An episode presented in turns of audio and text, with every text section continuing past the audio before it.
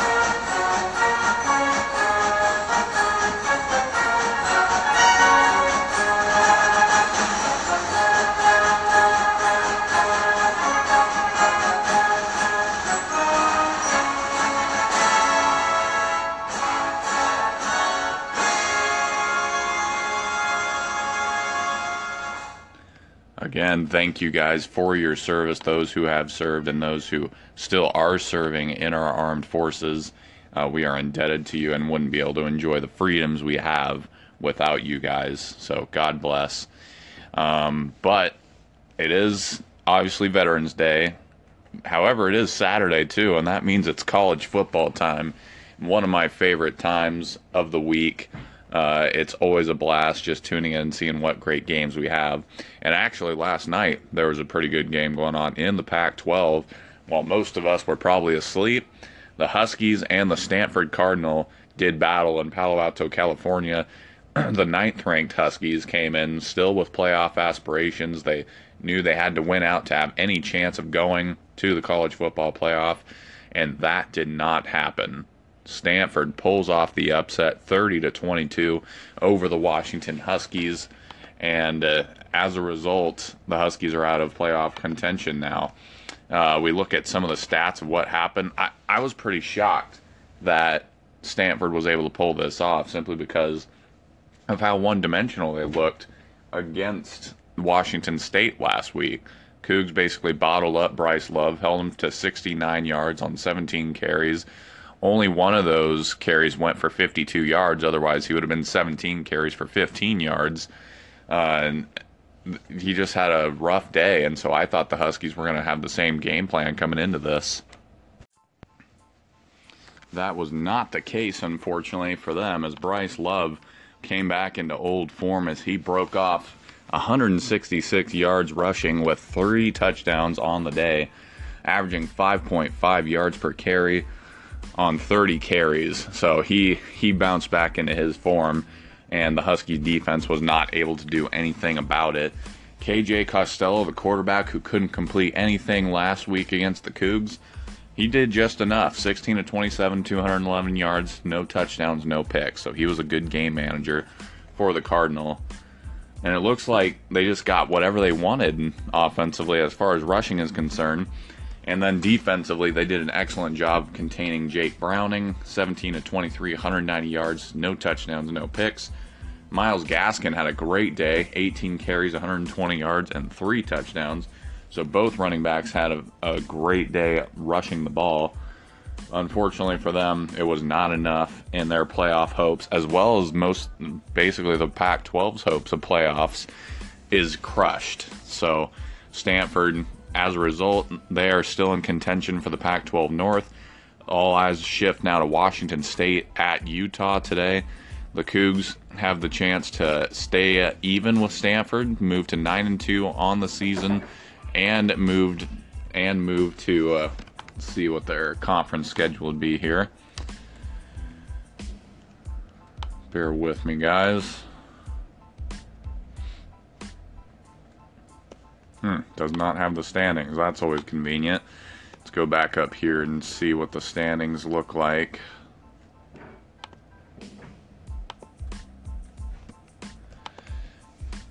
Well, I'm just going to have to search out the conference itself, apparently. Thanks a lot, Internet. Independence, Mid American. Pac 12, finally. So the Cougs right now sit at 5 and 2 in conference play. Stanford 6 and 2 in conference play. So the Cougs obviously need to win today to move up to 6 and 2 as well and then move to 9 and 2 on the season and then all that stands before them would be the Apple Cup. And that would decide uh, on Washington State's end who. if Washington State beats Washington, they have the tiebreaker against Stanford because they beat Stanford head to head. So that's what the situation we're looking at for Washington State. Moving on, uh, there's a lot of great games spread across the NCAA today, a lot of them with playoff implications. Uh, we'll start off with Ohio State taking on Michigan State. Nobody thought Michigan State would be where they are today, especially coming off of a 3 and 9 season last year. And now here they are, 7 and 2 on the season, just like Ohio State. Both of them come in at 5 and 1 in their conference. So this is for the Eastern Division of the Big 10. Whoever wins today basically it takes control of their own destiny. So Michigan State's defense has been phenomenal all season. I look for this game to be a very low scoring affair, grind out affair. Uh, the fact that it is at home in Columbus gives the Buckeyes a slight edge, in my opinion. But some about these Spartans, I just like. I got to go with Michigan State in this one to beat the Spartan or the Buckeyes, and it looks like it has just kicked off in Columbus. That game is finally underway. Looks like we have some other games starting across the country as well. Moving on, Oklahoma State travels to Iowa State to take on the Iowa State Cyclones. Oklahoma State coming off of that shootout loss to Oklahoma in Bedlam, 62 to 52. I look for Iowa State to capitalize on that. Iowa State has two big wins this year, one against Oklahoma, we all saw, and then they beat TCU when TCU was still in the running for the college football playoff. So I gotta, I'm gonna go with the Cyclones. I like them at home beating an Oklahoma State team that is kind of knocked back on its heels right now. Their defense is atrocious. Look for the Cyclones to get it done today. Moving on, a big one in the SEC Georgia taking on Auburn. And Georgia comes into this game actually not favored by Vegas. Vegas gives Auburn a 51% chance of winning today. And that is the first time in a while I've seen a number one team come into this game uh, not favored. So th- these two teams are very similar. Both have very good defenses, and then their run games have both been excellent as well. So it's going to be a very interesting game to take a look at here.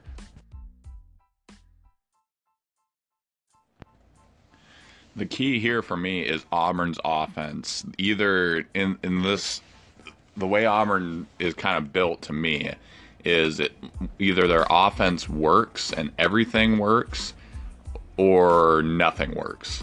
So the key to me is their offense because Auburn's defense is one of the most sound and dominant defenses in the country, and I think they're going to keep Georgia under 31 points today. Georgia's offense usually gets whatever they want thus far this season. I don't think that's going to be the case today. I think the defense from Auburn will keep Georgia in check. Um, and uh, Georgia plays at one of the more slower tempos in the tempos in the country. Excuse me. Auburn should make enough stops to keep the dogs at 31 or lower. So again, Auburn's offense has to come in check today. Uh, in the two losses, Stidham completed just 22 of 50 passes for 244 yards and an incredible 14 sacks. 11 of those came against Clemson, uh, and then against LSU too. So uh, we'll have to see what he what Auburn's able to do offensively. If they do come out guns ablazing on offense, I like Auburn. But if not, if Georgia's defense able to keep them in check, look for the Bulldogs to take this one today. I think Georgia has a slight edge as far as having a little bit more room for error just on their sheer talent. Auburn, on the other hand, I think needs to come out uh, swinging, and I could see Auburn jumping out to a 10 nothing, 14 nothing lead, simply feeding off that crowd energy. So, let's, it's going to be an interesting game for sure, and one you'll, you're going to want to tune in on. Moving on, there's some other excellent games. Uh, there's also 25th ranked Iowa coming off of a dominating win uh, against Ohio State, traveling to Madison, Wisconsin to take on the Badgers. Badgers come in ranked sixth currently, but they still have a shot at the playoff. They're undefeated. People knock them for their schedule, but I think it's pretty comparative to Alabama's schedule. So if if Wisconsin's able to get the job done today, which I think they will, Iowa hasn't had as much success on the road. Uh, Wisconsin will have themselves a top 25 win. Uh, I've got Wisconsin coming out on top in Madison today. Elsewhere, let's take a look here Alabama and Mississippi State. I expect the tide to roll in that one. Mississippi State just won't be able to put up the points necessary to contend with the tide. And the tide I'll give them the I'll give them this. The Tide have looked like the best team in the country when all is said and done. They they're just very impressive defensively and offensively. The athletes they have on that team is incredible. So it's they obviously have a bye week coming up next week as they take on Mercer, which I think is a joke and something the NCAA maybe needs to address as far as a Power Five team scheduling a team that week late in the season. But in any case, uh, Alabama, I've got them beating Mississippi State today.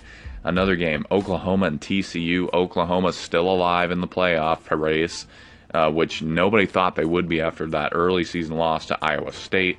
Yet here they are, ranked number five, coming off that huge win at Oklahoma State, 62 to 52. Baker Mayfield threw for 595 yards in that game. Uh, I, Oklahoma's defense needs to make some more stops, however. Um, they did just enough last week, but TCU's offense brings their own set of skills and weapons, uh, namely Kenny Hill, who's able to both run and pass.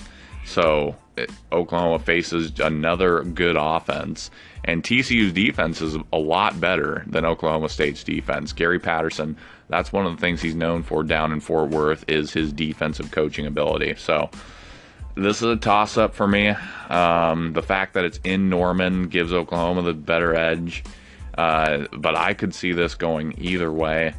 Uh, for the heck of it, I'm going to go with TCU just because Gary Patterson's defense, I think, will make just enough stops. And then the game of the week Notre Dame and Miami. Seventh ranked Miami is undefeated. They just beat Virginia Tech and blowout fashion. Notre Dame comes into this one undefeated on the or not undefeated, excuse me, that the one loss to Georgia. Uh, they come in this one rolling.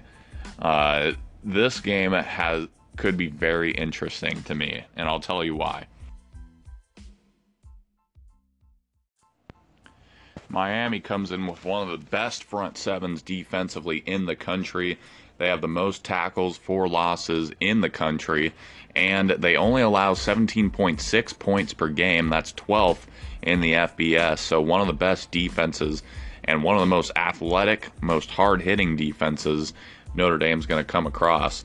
Uh, on top of that, they force turnovers. So, I think the the battle's really going to come down to Notre Dame's offensive line and their ability to force their will on Miami because when Notre Dame's offensive line is able to get to the second level, Winbush, the the athletic quarterback who has over 600 yards rushing, may I add, and those athletic running backs from the backfield, Notre Dame will get whatever they want and they'll put up points quick.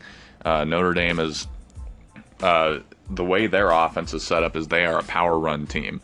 They uh, will hand the ball off two, three, four straight times and then they will hit you with play action pass or deep pass right over the top of you. Top of you. So the secondary has got to stay honest. Um, it, it's just going to be a very interesting chess match, and one that I think could it could go one of two ways. It could be either a grudge, a very hard fought grudge match where Miami keeps things very low scoring, keeps things close uh, in the 24 to 21 range final score off Notre Dame's offense struggles, that would behoove Miami, and that would be the way Miami gets the win. However, if Notre Dame's offensive line is able to impose their will on the Hurricanes, they're going to I think Notre Dame would win this one going away, maybe by a score of 35 to 21, 42 to 28, something like that. So it's it's going to come down to the trenches for me. and one that I'm very excited to watch. It's great to see. It's great to have Miami back. Coach Richt has this team playing very well, and it's good for college football when a program like Miami is elite or considered elite. Now, I don't know if this team has what it takes to win the college football playoff where they would excuse me, were they to win today, but they're a team that's on the rise. They've got a lot of young talent all over that roster. So Miami is back, and it's a good thing for college football now. If just maybe Texas could uh, get back to that elite level, Michigan come back, um, college football would feel right again. And if my Cougs, you know, could make it to the college football playoff before I die, that'd be great. In any case, those are the games that I have a lot of interest in seeing today. There's a lot of playoff uh, game uh, playoff implications on the line today. A lot of shakeups could happen. It's college football. It's it, it's awesome. I just can't say enough about how much I love college football. So I'm really excited for today, guys. That's all I got. Um, tune in on Facebook. I'm gonna upload all the best games and best matchups today. It's called You Pick It, spelled exactly like it sounds. Space is in between. Uh, find us on Facebook. We'll have the best games posted, projections, um, storylines, you name it. It's all there on You Pick It. Um, other than that, have an excellent Saturday, guys. Have an excellent Veterans Day. I'll try to get in an NFL post tomorrow if I can. Um, other than that, have a great rest of your day. Go Cougs. This has been Garrison Talk Sports here on Anchor.